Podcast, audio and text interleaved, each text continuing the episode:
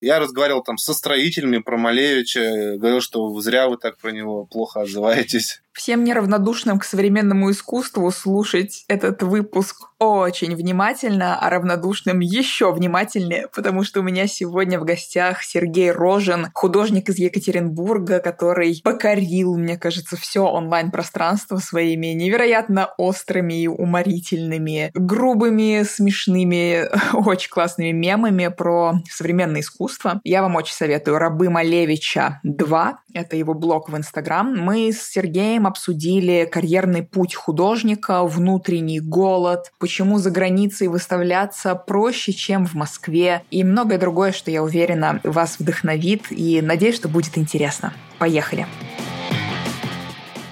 Привет!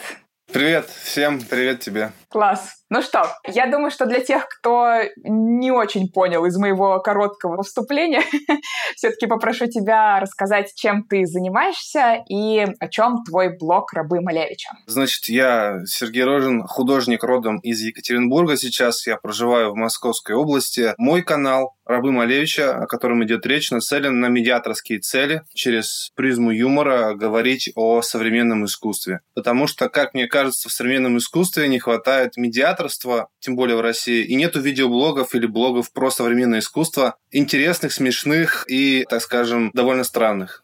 Слушай, а почему тебе кажется это нужно? То есть вроде бы такая тема достаточно элитарная обычно, как принято думать, знаешь, там искусство, галереи, открытие с шампанским. Ну, вопрос правильный, но я как зритель и как художник перешел к современному искусству не сразу сам. И, естественно, я довольно критически к нему относился, но потом я понял, что этот путь нужно ускорять и давать людям возможность прийти к нему, потому что уровень понимания современного искусства прямо пропорционален интеллекту нашего общества так скажем. То есть нужно повышать культурный уровень народа. Таким образом, современное искусство – хороший тренажер для мозга так скажем. А ты думаешь, что современное искусство, оно делает что-то хорошее вот с человеком? То есть есть ради чего стараться, чтобы люди его начали понимать, что это с ними, на твой взгляд, сделает, если они смогут? Я, помимо современного искусства, вырос в рэп-среде, и привык сравнивать современное искусство с рэпом. Как бы кто-то любит рэп Тимати, а кто-то любит хороший элитарный рэп.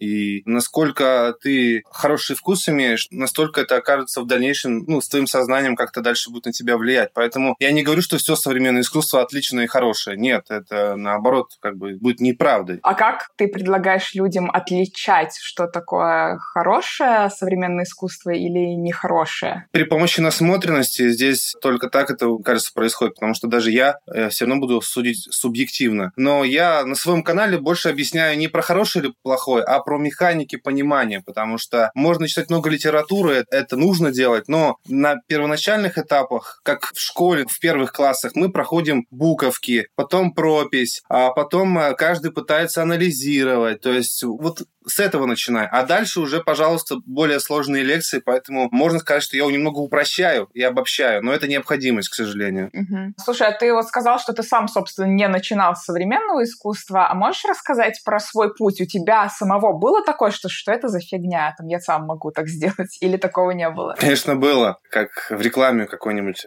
Раньше я не понимал современное искусство, теперь мне стало гораздо легче. Я начинал с книжной графики, я просто рисовал, я не понимал, что я делаю, зачем. И как бы попав в художественную среду именно современного искусства, это ГСЦИ было, уральский филиал, я постепенно начал уже более-менее понимать, что происходит, какова механика, как это воспринимается и как это работает. А как тебя туда вообще занесло с книжной графикой, как так сложилось? Я просто чувствовал, что я умею рисовать, но я не понимал, кто я ну, какой я школы. Я просто везде пытался делать выставки, там, в школе, в институте, потом пришел в наглую в ГСЦИ, прямо в офис, показал свои работы, они посмотрели на меня, потом сказали, ну ладно, вроде подойдет.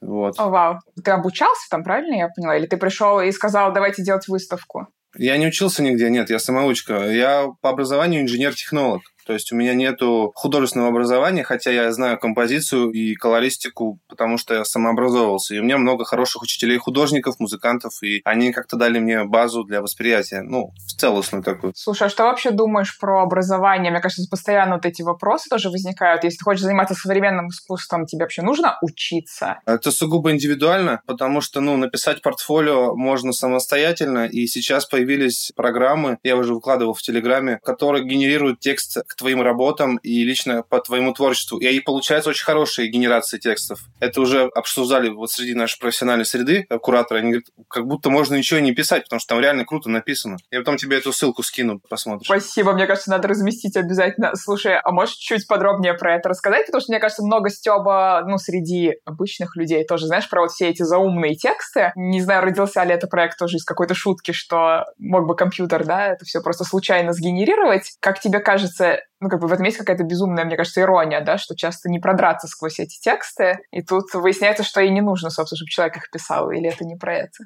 Ну, слушай, я так тебе скажу. Вот так как у меня дислексия, это проблема с прочтением и написанием текстов, что я не скрываю, и поддерживаю тех, кто этим страдает. Я не читаю экспликации.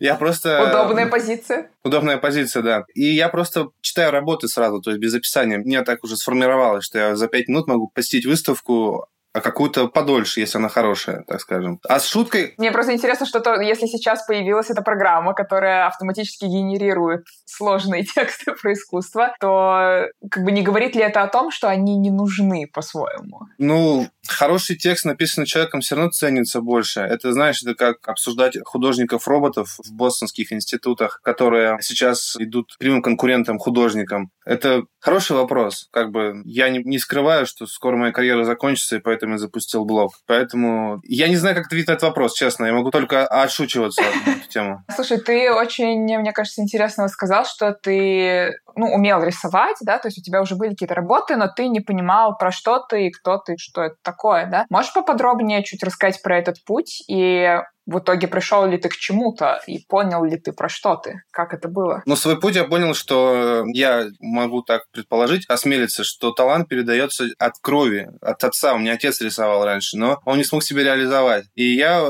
чувствовал, что у меня есть какая-то потребность постоянно творить, ну, созидать этот момент. И постепенно, конечно, как дурачок, я ходил и узнавал, кто я такой, и спрашивал, постоянно просил конструктивные критики в свой адрес. И потом, вот, грубо говоря, мне уже сейчас 32 года, а я уже осознаю более-менее, кто я такой, зачем я творю, зачем я существую как художник, то есть свою цель я понимаю. И в то же время советую всем не чувствовать себя богами, если вы художник. Вы такой же член общества, как и все остальные, поэтому нужно относиться с уважением. Как я это осознал, это долго, это надо целый пост посты про это писать. Как-то преисполнился, как идущий к реке есть такое видео. Вот примерно в какой-то момент у меня появилась такая... Не знаю, что это сказать. Ну, короче, я понял, что я художник, и если мне кто-то докопается, начнет мне предъявлять, что я не художник и не современный художник, мне будет что ответить. И меня нисколько не переубедит его там критика или что-то еще. Я только улыбнусь, потому что, ну, это как бы какая-то уверенность проснулась вот с годами, так скажем. Но при этом я считаю, что я неплохие вещи делаю, но не все хорошие, конечно, но есть неплохие. Ты сказал немножко про цель своего блога, да, да, что ты в нем выступаешь как такой медиатор, чтобы немножко соединить да, зрителей и, собственно, современное искусство. А как художник ты бы как описал, в чем твоя деятельность заключается? В этом канале? Э, то есть я пытаюсь понять, ты разделяешь э, суть того, что ты делаешь в блоге, вот эту роль медиатора, и тебя как художника? Или это твой один из твоих художественных проектов, это как бы часть твоей практики, и ты говоришь о том, что ты в целом как художник тоже как медиатор выступаешь? Да, совмещаю изучаю, скорее всего, потому что постоянно меняются какие-то приоритеты на канале, и я учусь у зрителя в основном, что-то рассказываю самому зрителю, что-то сам понимаю. Ну вот задача самого канала как бы не просветить свое лицо или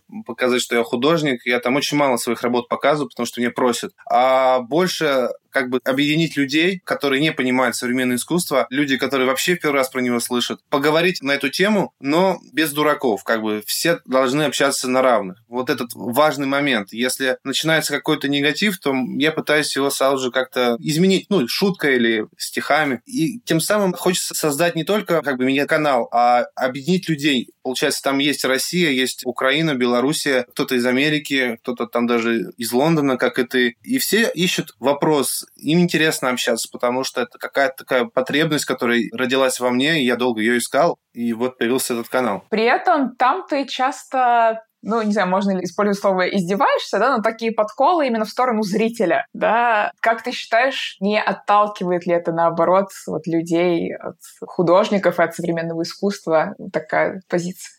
Есть издевательство, а есть степ, такой дружеский степ. И поэтому все там мои э, послания на три буквы и все прочее происходит как дружеский степ. И поэтому, когда начинается вот такой диалог, то люди чувствуют себя как будто в своей тарелке. Конечно, не все любят мат, есть такие люди, которые отписываются сразу же. Но в большинстве своем вот это вот грубое общение, оно наоборот располагает к большему, чем просто если бы я говорил, дорогие друзья, я очень вас люблю, вы очень мне ценны. Я говорю по-другому, я просто их посылаю на три букву и говорю, что я больше не вернусь. Вот. поняла тебя. Да, мне просто кажется, что, ну так, судя по комментариям, мне просто интересно, заметил ли ты, что действительно к тебе там в блог пришли какие-то, скажем так, обычные люди, или это там шутки художника для художников, и в основном общаются между собой все-таки люди, которые немножко шарят. Есть и между собойчик, конечно. Есть художники, которые попали на остров, который давно искали, некую Мекку, где современное искусство все-таки воспринимают адекватно. И для них это, конечно, свежий воздух. Потому что то, что я видел раньше на каналах, в плохом случае это копируемые шутки про современное искусство, что я тоже так могу, мой мальчик также может нарисовать, что он принимал, и вот эти все стандартные шутки. А другая проблема — это другие блоги, которые просто копируют информацию, грубо говоря, из Википедии, просто сухую такую теорию, которую невозможно воспринимать. И я вот пытался сохранить какую-то живую материю, как этим живу, как это чувствую, как рассказываю. То есть, э, ну так. Слушай, очень интересно было бы поговорить, мне кажется, про механику вот юмора. Как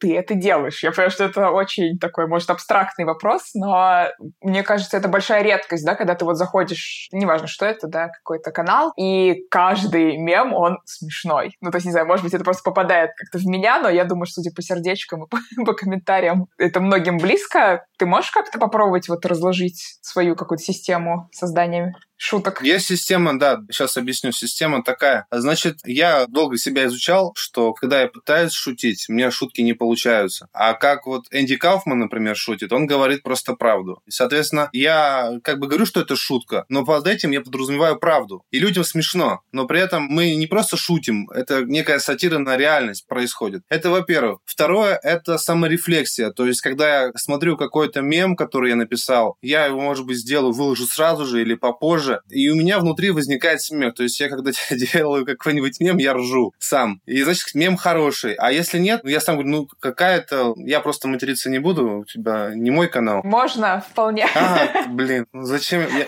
я, я, я, думал, я думал сдерживать себя. Ладно, хорошо, дальше. Ну вот, какие-то мемы, какие-то мемы не мои. Я даже пишу, что я их украл. Ну, а подписываю прямо, кто у кого украл, чтобы, ну, в моем формате был. И второй момент, почему мемы и почему против зрителя? Потому что это как на войне получается. Нужно создавать агитационные плакаты, но в противоположную сторону. Тем самым зазывать людей. И сам создается, ну, потому что мем сам по себе это довольно сильная вирусная вещь. Мы никогда не знаем, где она окажется и что с ней дальше будет, как она мутирует. И для меня этот момент тоже важен, и поэтому пытаясь сделать максимально простые вирусные мемы, которые бы воздействовали на зрителя в благоприятной среде для него, чтобы у него разрушался стереотипное представление об искусстве, так скажем. Слушай, а ты думаешь, что вообще искусство как таковое или мемы, да, это некий агрессивный акт сам по себе? То есть ты когда что-то создаешь, ты как бы будоражишь пространство, да, в любом случае, вызываешь какую-то реакцию у людей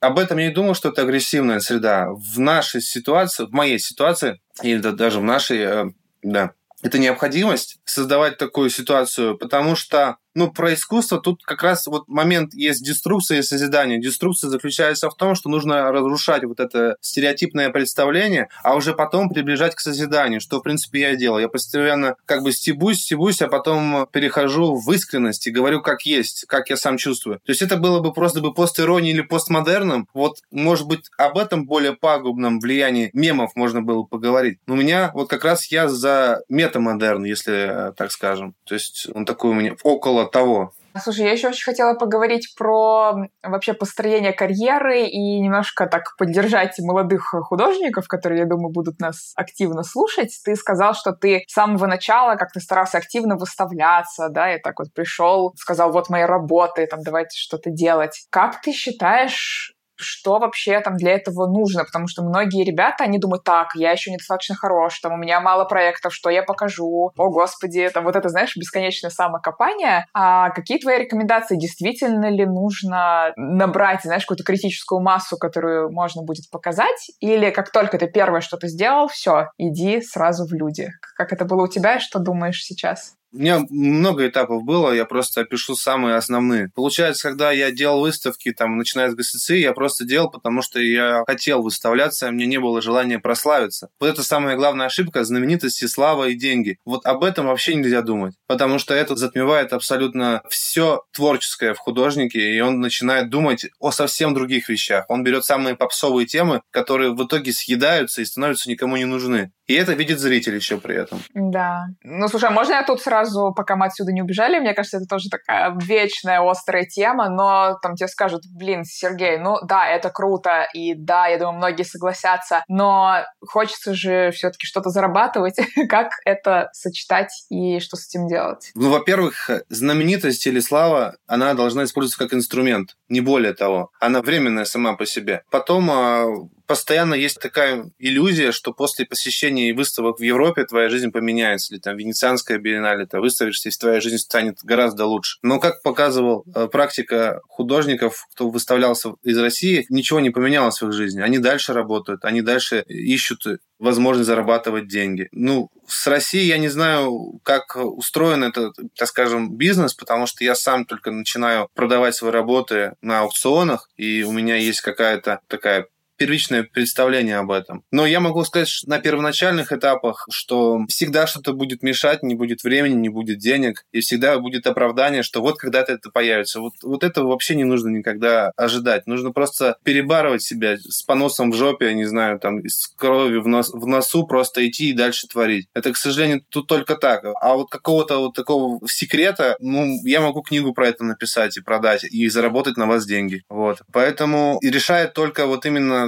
ебанутость вот такая, знаешь, просто идешь на пролом. Но потом заканчиваются силы, например, снова нужно искать их где-то. Значит, время прокрастинировать, подумать над тем, что было. Слушай, у тебя было такое, что прям все, не могу, никуда не пойду, выставляться больше не могу, вообще пошло на все нахрен, невозможно, пойду, не знаю, печь булки или что, что ты любишь делать, читать рэп. Я, когда в Екатеринбурге был, у меня было около 40 выставок за три года я сделал. Приехал в Москву ни одной. И я потом думал, а зачем я трачу время на Москву, если я могу это делать за рубежом? Более спокойно, без выпендрежа. Потому что это постоянно доказывание того, что ты чего-то стоишь. Мне это надоело просто. Так, подожди, давай тут остановимся. Сейчас многие такие вот, что, что, что? Типа, в Москве сложно, дай-ка я лучше за границей. Это что, правда легче? Как так? Ну, грубо говоря, есть такая рокировка. Если ты выставлялся на Западе, то для московских галерей ты более успешный художник, им так кажется. Для этого нужно попытаться создать видимость того, что ты значишь что-то. Но я просто делал выставки, потому что меня заметила там, голландская галерея в Венховене, в Анабе, если не ошибаюсь. Она просто заметила мои работы и иногда брала на фестивале. Это вот именно было, я не знаю, как это получилось. Это как называется, кто-то кого-то порекомендовал, мне показали работы и, все. И это сразу же меняет отношения и помогает как-то. А так, вот именно региональным художникам я бы посоветовал просто заниматься сепаратизмом и дальше не смотреть на то, что происходит в столице, потому что тут другие правила, и они абсолютно мешают творчеству так скажем, они. Э, можешь, пожалуйста, поподробнее про это рассказать? Я думаю, многим это было бы очень ценно. То есть, что именно все-таки ты рекомендуешь? То есть, искать какие-то возможности в регионах, и если можешь рассказать, каковы они там из твоего опыта, и что такого в Москве происходит, что противоречит вообще хорошей ситуации? Ну, Москва — это место возможностей, так скажем. Все художники, которые приезжают в Москву, они из других городов. И поэтому они состоят, они ищут возможность реализовать себя. Там можно найти деньги, можно выставить. Это, безусловно, много возможностей. Но когда я смотрел на свой город, Екатеринбург, например, я понимал, что мои художники гораздо сильнее, они могут больше предложить. Но, к сожалению, их никто не замечает. Это, знаешь, это как есть такая шутка у московского художника, моего хорошего друга Валерия Чтака, я не знаю, я из Москвы. И получается такая локальная яма, что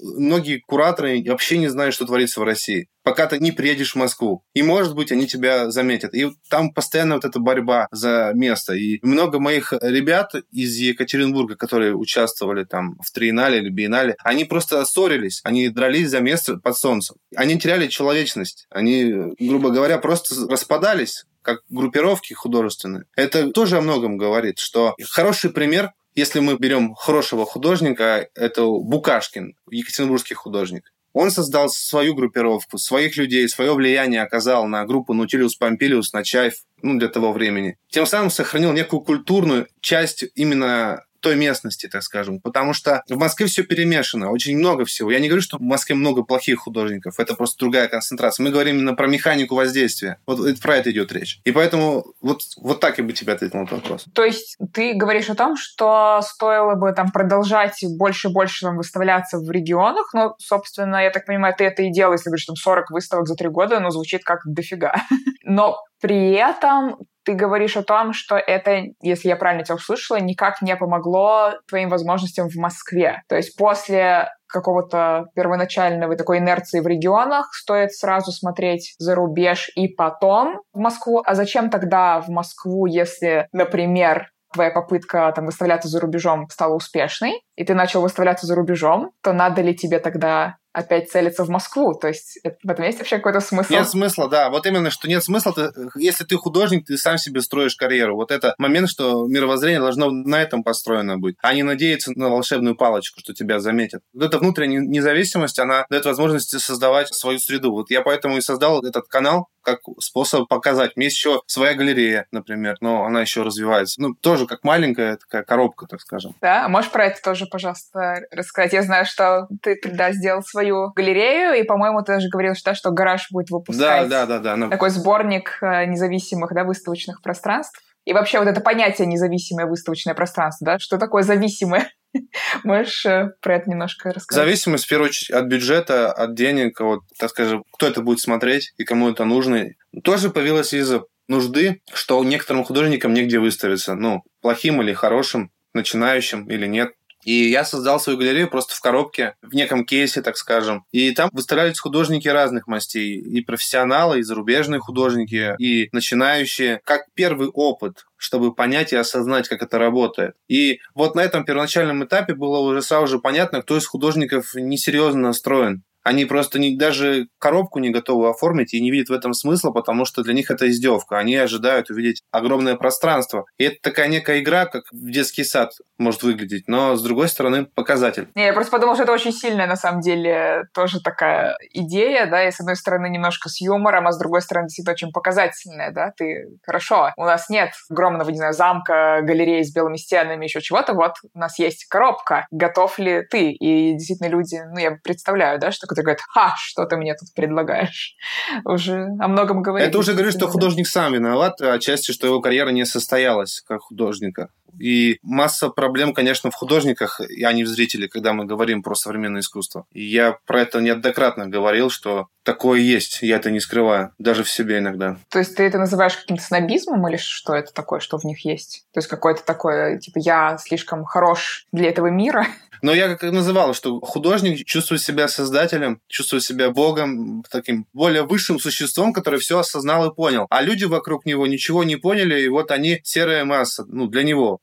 художника. Но при этом, что он знает о жизни сам как художник? Он увидит только со своего огорода, получается так. А если бы он поработал врачом, строителем э, или кем-то еще и ощутил на себе всю эту тяжесть жизни, я думаю, что он бы так не говорил. Поэтому вот Букашкин, он работал много где. Он понимает, что такое люди, понимает, как надо разговаривать с людьми. Слушай, очень интересно. А я тебя так чуть-чуть увела, ты рассказывал вообще про свой путь, да, как ты шел, да, что ты выставлялся там в Екатеринбурге. Можешь немножко продолжить вот эту историю? Вот, потом э, в Екатеринбурге у нас есть фонд «Культурный транзит», которые помогают художникам, у которых есть какие-то задатки, дальше развиваться. И в один из дней мне просто сказали, что мы хотим тебя познакомить с голландским куратором. Просто взяли они мою папку моих работ, показали ему, он сказал, он может приехать в резиденцию в Голландию. Впервые в жизни я поехал. И там я научился говорить по-английски. Ну, так скажем, я раньше умел говорить, потом просто раскрылся это умение заново говорить. А потом уже постепенно начал выставляться в других странах. Там друзья помогали, там в Литве, например, где-то в Вене, в Вене еще был, и в Болгарии. Вот. И у меня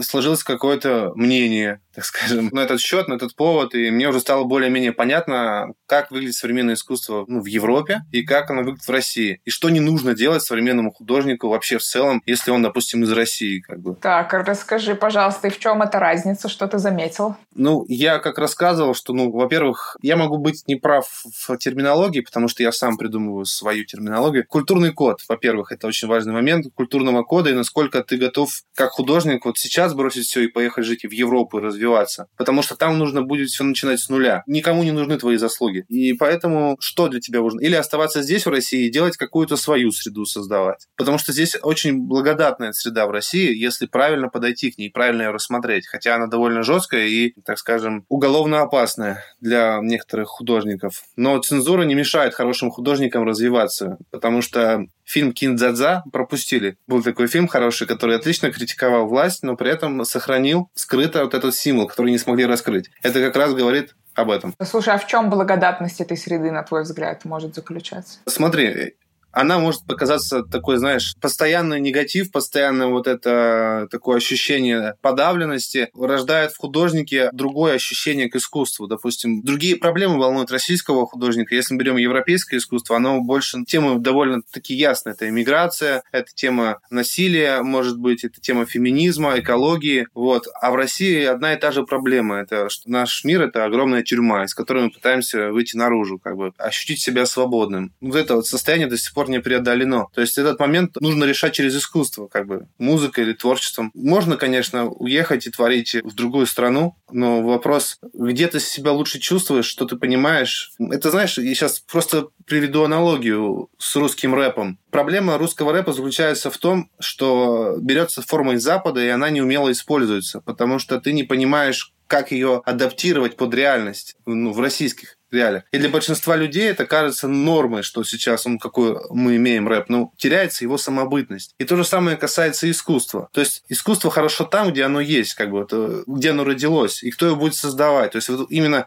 его проводники нужны, истинные проводники это вот, творчество. И тогда будет это какая-то красота. Это может звучать довольно наивно и глупо, но какая-то, не знаю, это жертвенность можно назвать, что ли. Такое чувство, не то что жертвенности, а вот именно к этому месту привязанность должна быть, ощущение. Иногда люди остаются ça. Ну, то есть я вот по себе такое ощущение чувствую, может быть, оно ошибочно. Когда я был в Австрии и видел то искусство, оно было мне не близко. Я чувствовал, что потенциал в России еще очень огромный, он не раскрыт. И есть очень много хороших примеров, но они не реализованы из-за того, что их никто не знает и не видит. Да, но слушай, но продолжая аналогию с русским рэпом, как какой-то классный русский рэп, который как раз сохранил вот эту локальность, да, и остроту там момента, который происходит здесь и сейчас в том месте, где он написан там и создан, вряд ли может быть как-то востребован и популярен, найти отклик где-то за границей, ну, просто потому что, как ты правильно, да, сказал, там культурный код и прочее, это очень разные миры, да. Точно так же, наверное, и с искусством, то есть может ли быть вот искусство, которое создано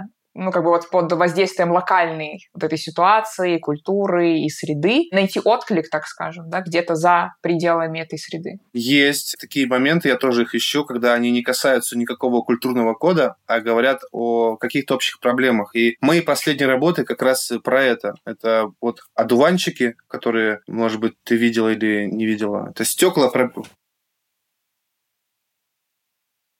и они, вот эти трещины, которые расходятся, похожи на дуванчики. На цветы, да, на, ага. на цветы. Да, точно. И данная работа, она хорошо понятна в любой стране, где она была показана, потому что она не требует описания. Это вот тоже важный момент. И она сделана из простых форм. И вот я надеюсь, что когда-нибудь ее покажут в Америке, если мне помогут мои друзья, коллеги. А так, вот даже на Космосков мы ее выставляли, но я даже сделал такой некий прикол, что ли. Мы не хотели ее продавать, мы просто хотели ее показать. И специально сделали высокую цену работе. 15 тысяч евро. Соответственно, никто не хотел купить. Хотели купить за 8. Но мы тоже отказались, чтобы сохранить саму работу и дальше ее показать. То есть использовать космоску как выставку. Слушай, для Америки это было вообще супер. Можно для подкаста просто мы словами опишем? То есть, насколько я помню, это ну, некий такой кусок стекла с пулевыми отверстиями, и от каждого отверстия в сторону да, расходятся такие трещины, образуют такую форму лепестков, но через это стекло дальше проходит свет. Тень идет на стену. И тень на стене как раз похожа на цветы. Да. Правильно? Да. да, очень-очень сильная работа. Да, в Америке вечно эти дискуссии про оружие, это, конечно, было бы мега актуально, я думаю. Если что, я там знаю ребят, которые документальный фильм делали про, не знаю, оружие, вдруг, может быть, это как-то связано. Но, в общем, да, всегда, мне кажется, через какие-то много рукопожатий можно Возможно. найти разные контакты. Это круто, мне кажется. Да, извини, я тебя перебила про то, что ты говоришь о том, что, да, ты находишься в этой среде, и ты, ну, в каком-то мрачном, может быть, смысле ей вдохновляешься и создаешь работы под ее воздействием, но при этом ты можешь это вывести на такой уровень, чтобы эта работа заговорила на таком интернациональном да, языке. Да. да, конечно. Для этого нужно, конечно, опыт посещения Европы, потому что проблема российских художников, начинающих, они так скажем, застревают в российском культурном коде. И их искусство закрыто для какого-то более свободного осознание, что ли, так скажем. Оно, то есть, замкнуто на какой-то одной теме. И это, конечно, очень пагубно сказывается потом в дальнейшем. Вот да, другой пример, например, в Голландии была работа, мы ее делали дистанционно, я просто показал схему. Задача была создать семицветный светофор. И он работал как бы как чакры, семь цветов, не шесть семь цветов. И, конечно, он у всех по-разному воспринимался, потому что он тоже не требовал описания. Кто-то почему-то, да, говорил, что тут ЛГБТ что-то есть. Но все мы знаем, что в ЛГБТ 6 цветов. И, и как бы ничего против не имею, но просто вот именно само прочтение тоже было различным. И вот это тоже было интересно смотреть. Слушай, ну а ты в своих работах как-то специально стараешься думать о том, так, хорошо, вот у меня есть какая-то идея, да, как теперь я могу ее докрутить до того, чтобы она была вне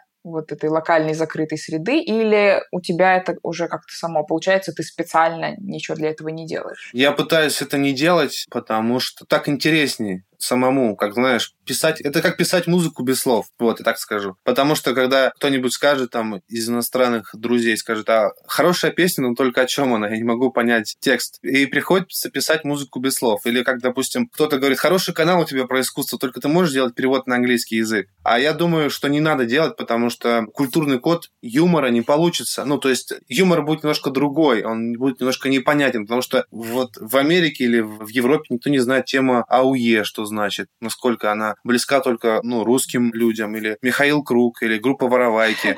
Никто их не знает. Эх, темные люди, ну что, что поделать. Вот для этого нужно ездить в Европу, чтобы распространять как-то. Я просто коротко скажу. Я был в Австрии, и там была какая-то вечеринка, и все включили Spice Girls и Шакиру, а я попросил свою. Я включил Вороваек и танцевал.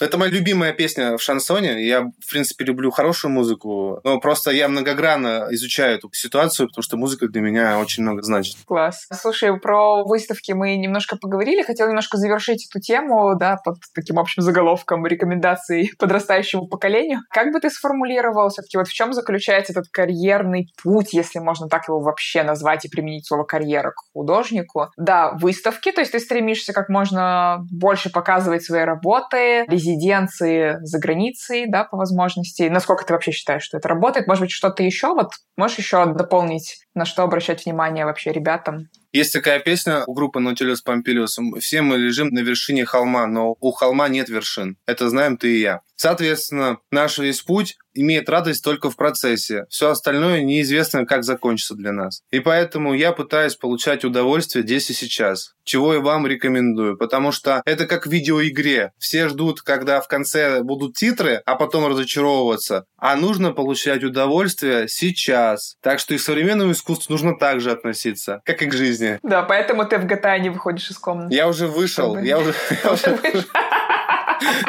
Я уже вышел. И даже интервью было на канале «Дважды два». Ты, наверное, не читала. Это прекрасно видишь, к сожалению, не знала действительно Окей. Я вышел и, и прыгнул сразу же под грозу в дождь, в воду, короче, начал купаться. Все, вот, вот на этом закончился у меня перформанс. О, боже, это прекрасно. У тебя есть какие-то планы еще как-то дальше развивать эту тему компьютерных игр, или это была такая разовая история? Это была пробная версия. Я хотел свою игру создать уже как года четыре назад. Мне просто нужны разработчики. Не разработчики, хотя бы группа идеалистов, которые понимают мою идею и разделяют, и готовы. Можешь сказать пару слов? Вдруг нас слушают идеалисты, и они тебе напишут.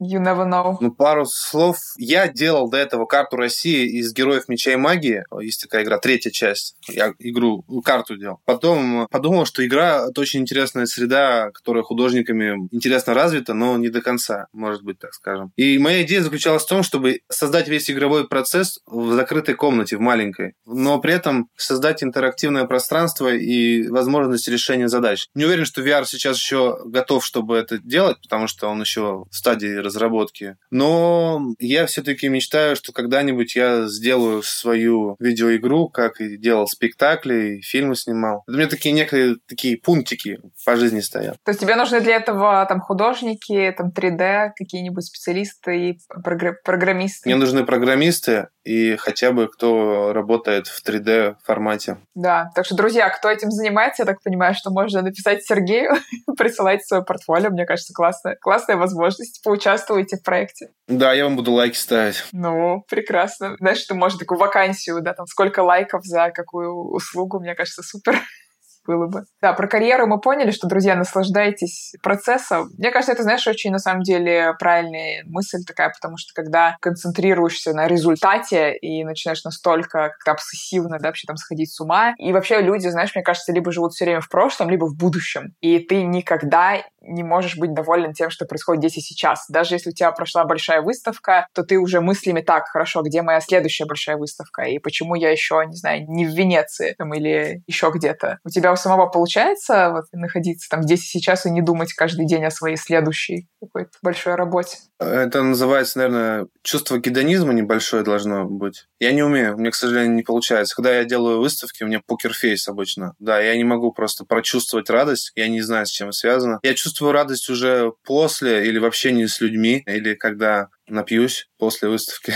Я сейчас не выставок нет, поэтому я не пью. Плюсы, одни плюсы вижу везде. Вот, советы нужно давать много людям, я считаю. Люди нуждаются в советах, я постоянно всем пишу.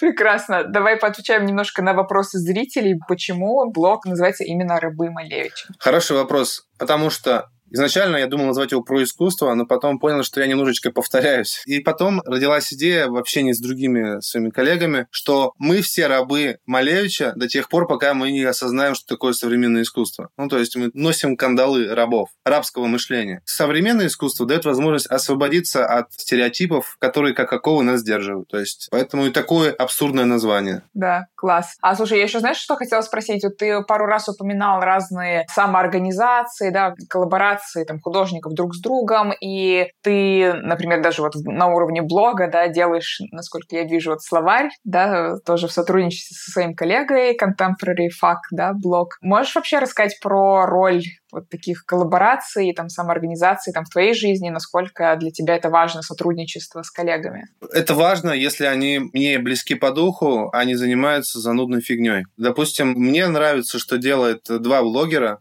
пока что. Это арт-обстрел, он есть на ютубе. Contemporary Fuck, очень такая элитарный, так скажем, локальный юмор, так скажем, для тех, кто в теме. Вот. Раньше мне нравился арт бланш, но потом что-то мне вообще не стало не нравиться, потому что что-то не так пошло. И поэтому я очень избирателен, и всегда, когда что-то хочу сделать, я говорю сразу же, что я готов, а там уже люди сами решают. Кто-то от меня отписывается, кто-то очень сильно обижается, но мне кажется, вот в этой строгости и рождается какая-то более честность по отношению ну, процессу, что ли, так скажем. Поэтому я, как скажем, хочу перейти уже на YouTube формат и делать такие более интересные темы, ходить по выставкам или приглашать художников и заниматься смешными вещами, обсуждать их работы. Это очень круто было бы. Раскритиковать их работы, сказать, чем они плохи, и посмотреть, как он ответит, например. Шикарно. Мне кажется, всем, я не знаю, кто подписан, я думаю, согласятся, что очень классная рубрика у тебя в сторис, где ты разбираешь работы. Это было довольно прикольно, потому что несколько моих студентов отправили тебе работы на разбор, и потом в чате нашего клуба. Там было такое обсуждение. Я отправила Сергею работу. Смотрите, что мне сказал. И просто, по-моему, это было офигенно. То есть еще обсуждение разбор разборов. было очень-очень классно. Это случайно получилось. Я просто люблю разбирать работы на цветнике. Мои самые нелюбимые работы и художники на цветнике всегда. Вот я честно говорю. То здесь, извините, просто у вас один и тот же формат. И просто показываю механику людям, что как происходит. И потом как-то кто-то сказал, что мы не против. Они любят критику, им это нужно. Я считаю, что вы можете мне тоже написать, я вам напишу конструктивную критику, вам это поможет. Я сам это просто искал, мне это помогало. Друзья, я не могу не согласиться с Сергеем по поводу того, что разборы ваших работ и обратная связь — это критически важно для вашего развития. Если вам интересно получать такую обратную связь на постоянной основе, то это можно получить у нас в закрытом клубе «Прорыв». Там для медиа, искусства, для фотографов, для режиссеров, для коммерческого искусства я делаю разборы два раза в месяц и также регулярно делает разборы по современному искусству искусству моя потрясающая коллега Эльмира Балатян, сотрудница научного отдела музея «Гараж», современная художница с персональными выставками в Музее современного искусства в Москве и во многих других организациях. Так что я уверена, что такой опыт продвинет вашу карьеру вперед. Поэтому приходите, ссылочка в описании. Продолжаем говорить с Сергеем.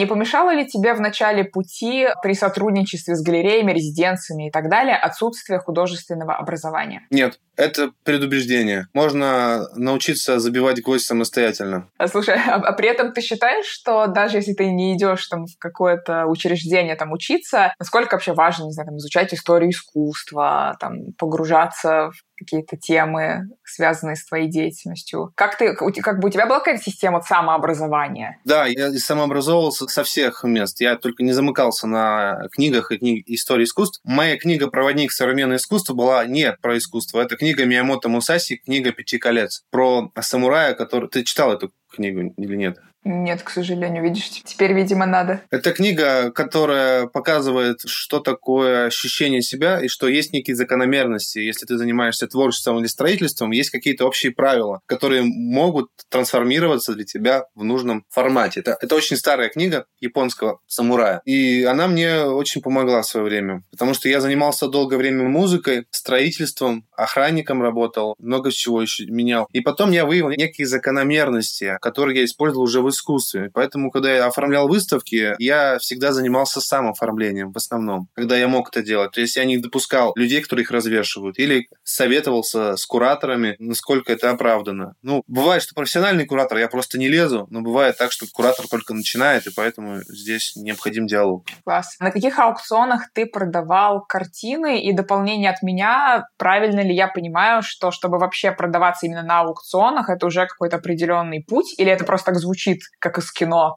продажи на аукционах, а на самом деле это не так пафосно. В России в плане рынка у нас цирк с конями, так что как в Европе то же самое, не переживайте. Кроме Берлина и Швейцарии и Америки вроде нормальный бизнес только там, ну, арт-бизнес построен. А аукцион, я участвовал в аукционе «Владей», у меня вроде продалось три работы, три работы, ну, там какой-то большой период времени был. Я написал им на сайт, и мне ответили через три месяца, может быть, так. То есть ты можешь просто подавать заявки, и это какая-то довольно открытая история, то есть не обязательно. Да, это не, не элитарно нисколько. Это никакие не связи. Ну, просто выберут они сами. Вот выберут или нет, вопрос другой. И нужно им просто постоянно напоминать о себе. Например, у владея так. Они, к сожалению, очень загружены, и несложно отвечать. Очень много заявок как раз происходит. Поэтому должна быть наглость, должно быть, вот многие говорят, что нужно самому художнику подходить к куратору. Вот этот важный момент, что сами кураторы говорят, что я слышал что художники очень зажаты, а нужно самому подходить и вести диалог, но не навязывать себя, а просто, может быть, вы хороший художник, и вам кажется, что вы действительно достойны, чтобы вас выставили. Почему бы вам не рискнуть? Это, так скажем, никто не запрещает. Но вот у меня у самого, к сожалению, такое предубеждение, которое я пытаюсь перебороть. Я стесняюсь подходить к кураторам, мне кажется, что это навязывание. Ну, вот у, у меня так. Да, слушай, это вообще вечная больная тема. И как раз недавно тоже делали у нас в клубе лекцию про нетворкинг, и я сама, знаешь, так сидела, слушала, и я думаю, насколько же неправильно, вот как ты хороший пример тоже приводил с рэпом и с чем угодно, у нас много взято разных книжек американских, там про нетворкинг, знаешь, вот про всю эту тему, которые не подходят вообще для российского менталитета, потому что у нас действительно не принято, и мне кажется, это ну, некорректно как бы сразу себя продавать, так скажем. То, что в Америке может быть окей, типа, привет, а, кстати, я делаю вот это, давай что-то замутим, да.